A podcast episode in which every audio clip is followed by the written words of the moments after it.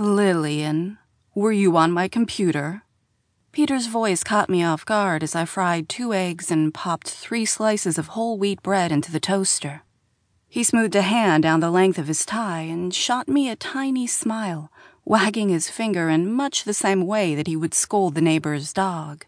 But before I had a chance to be annoyed, he pulled me close to his chest, his kiss sort of warm and almost wanting. My fingers dropped down his back, and I gave his ass a playful squeeze. Careful, he said. I have a meeting first thing. And he wouldn't want to appear wrinkled or mussed in any way. Sitting at the table, he sipped his coffee, scanned the paper, the one part of him that stayed old school, and waited.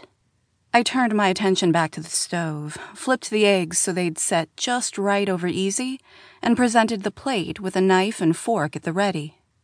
I'll need some jam, dear. I'm on it. I did like doing this, taking care of him.